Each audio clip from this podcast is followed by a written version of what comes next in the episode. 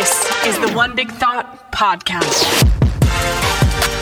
Welcome back to the One Big Thought Podcast. I'm Ken. I'm your host, your moderator, your question asker, um, all the things. Uh, thanks again for joining us, for listening, for subscribing on your ride home, on you know your warm up to your workout, whatever it is. We're going to keep it short and sweet. We're trying to get get this to about 10 minutes or so.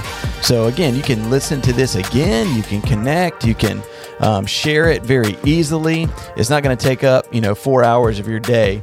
Uh, although I'm pretty sure that Andy and Anthony could talk for four hours, being pastors for as long as they've had, they, they have, they can definitely do that. But thanks again for joining us. Thanks for being here, guys. How are you doing today? What's going on? What's new? What's new with life? You you, you hitting any tennis balls lately? Yeah, hitting the tennis balls if it would stop raining. But uh, good to be here with you guys. I picked Andy, up, you pickleball? I, right. I, have. I picked up pickleball. Nice. Which is uh, kind of fun. I think I'm actually going to play today. Okay. Is Parker tying his shoes this time? I don't know. That's a demoralizing. I don't want to talk about we'll, that. We'll get that into get into that in another episode. how that but, fits uh, in here, Ken. It, uh, you know, you got to give people a little bit of connection to you. You know, right, so. now I got to share the story real quick. Let's do it. So I just started playing pickleball, and my son's 23, and he's a he's a great athlete, and so he's never played pickleball either. And neither one of us are really tennis players like Anthony. Anthony's like a real deal tennis player. Yeah. We just can hit the ball back and forth.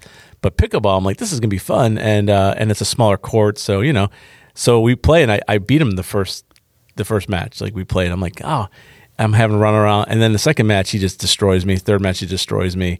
Fourth match he destroys me. And then I realized that his shoes aren't even tied. Like they were just like loosely put on his feet. Like, oh man, he's like, I'm not. He's like, do you want me to tie my shoes and really try? I'm like, I'm like, we gotta go. we, we gotta leave. It's embarrassing. So so I'm not. So my goal now is just to hit him with the pickleball. Right. That's my only go. goal. Just yeah. hit it as hard as I can, straight at him. Sure. That's discipleship. That. All right. Well, yeah, none of this relates to discipleship, I think, in any way. Um, but uh, but we are glad that you're joining us. We're glad that you're connecting with us. You're getting to know us a little bit on this discipleship journey, and and I think that is part of discipleship as well. It's the relational aspect of it. It's not just the practical takeaways and the sessions and and all those things. Although we are in session seven, we are in podcast seven. So if you um, have downloaded the resource, you're looking to follow along, you're looking to connect with us. Again, session seven is where we're at. So you can find that in the show notes. You can also find different ways to connect and follow Andy and Anthony and myself on social media. If you want to do that, you can do that as well. But check the show notes for all those things. We are going to be talking about giving today as it relates to the behavior of a, a disciple. But um, we're going to dive in a little bit more into giving, not just the financial piece of giving, but the time and the talents piece of it, along with the treasures.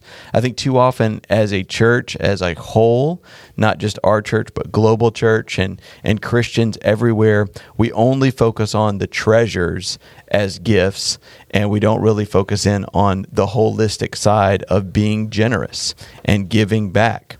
So, um, Anthony, what are some initial thoughts to kick us off on uh, on giving? Yeah, and so this discipleship journey is all about trying to be more like God, and uh, God was a generous God. John three sixteen, probably the most popular verse in the Bible, says that for God so loved the world that He gave, and so this topic uh, related to discipleship is really about us trying to be like God.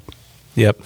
Yeah, I would say that the uh, the beautiful thing of giving in the context of your time, talent, and treasures, as you just said, Anthony, when we give, there there's two things. As a pastor, I say this regularly whenever whenever we talk about giving, that there's two areas that if people in our church would truly trust us in what we say, it's giving and in serving that if mm. when we mm. give, when we're generous, and when we serve, we are most like Jesus, mm. and that's true. I mean, look at yep. his lifestyle. Look at exactly. John three sixteen, the very beginning of who God is, the nature of Jesus. And you're right, Ken. Often everybody just talks about their wallet, right, mm-hmm. or their finances, but our most precious commodity is our time. Yep. And discipleship, as we said earlier, is just spending time together. Mm-hmm. You can't do good discipleship without spending time together. Mm-hmm. Uh, the disciples followed Jesus everywhere he went for three years. Now that's kind of impossible in our culture, and I don't know. Maybe in social I mean, media you could follow me. you could, but you know, at some point somebody's got to go home. You know what right. I'm saying? Like, yeah. uh, but it is about that time. But more than that, the word I love to use mostly is generosity. Mm. Are you being just a generous person. Somebody needs something, they know they can call you. Uh, you. God's given you gifts and talents, which I think we're talking about in another session or two. Uh, are you using your gifts and talents for the kingdom, not just your local church, not just your own personal gain, but for the kingdom? How are you doing that? And then, of course, it is about the financial side as well. Yeah. Are we generous financially? One of my favorite verses to use, uh, guys, is in Second Corinthians chapter 9.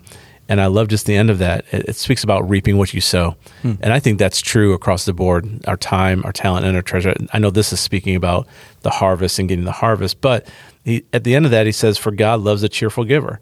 And that's true. I think right then and there, it, I mean, I say this again often. How many times does God need to say something for it to be true? Yeah. Mm, right. So God loves a cheerful giver, period. He said it. It's in the word of God, it's in scripture.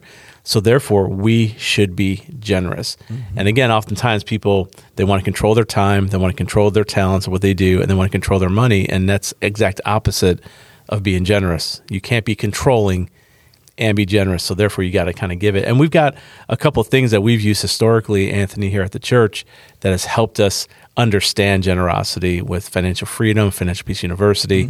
And uh, we got kind of a 80 10 10 mentality. And maybe you want to share a little bit about that. Yeah, and it's a, a practical way to think about um, uh, your giving. You know, this idea that we ought to uh, save for the future. Um, you know, saving ten percent for of our income for the future. Not not the the big goal is to not spend hundred percent or more than hundred percent of your income, but to live on less than that. And if you can live around that eighty percent mark, save ten percent, and then be able to give ten percent. Yeah. Um, th- you know, that's a, a lifestyle that is uh, attainable and Yeah. but, and a challenging. Uh, But you have to be vision. intentional about it. Yeah, Yeah, Right. And what you just said there is true. Uh, most people are living above and beyond their 100%. Like they're they're they're living 110, 120%, which is why most people are in debt. Right. But I thought of this I don't know why I didn't think about this before, but that that's true for our time mm-hmm. as well. I mean think about how many people are working endless hours, killing themselves because their lifestyle Yep. is such that they got to pay off debt, they got to do this, they got to do that, they got to do all these things. And so, how do we help people become debt free? How do we help people become generous in all the things? And that's just a it's a posture, Yep. and it's a lifestyle choice, and it's you know the basic financial maturity steps that if you're familiar at all with Dave Ramsey stuff or financial freedom or financial peace, they talk about kind of the the steps. Uh, and I'm just going to go through them real Yeah, quickly, sure. because I think this is a good podcast to do this in. Uh, step one is, as Anthony said, living on a budget, which is 80 10 10. Uh, step two is, do you have an emergency fund of $1,000? Uh, step three is paying off consumer debt.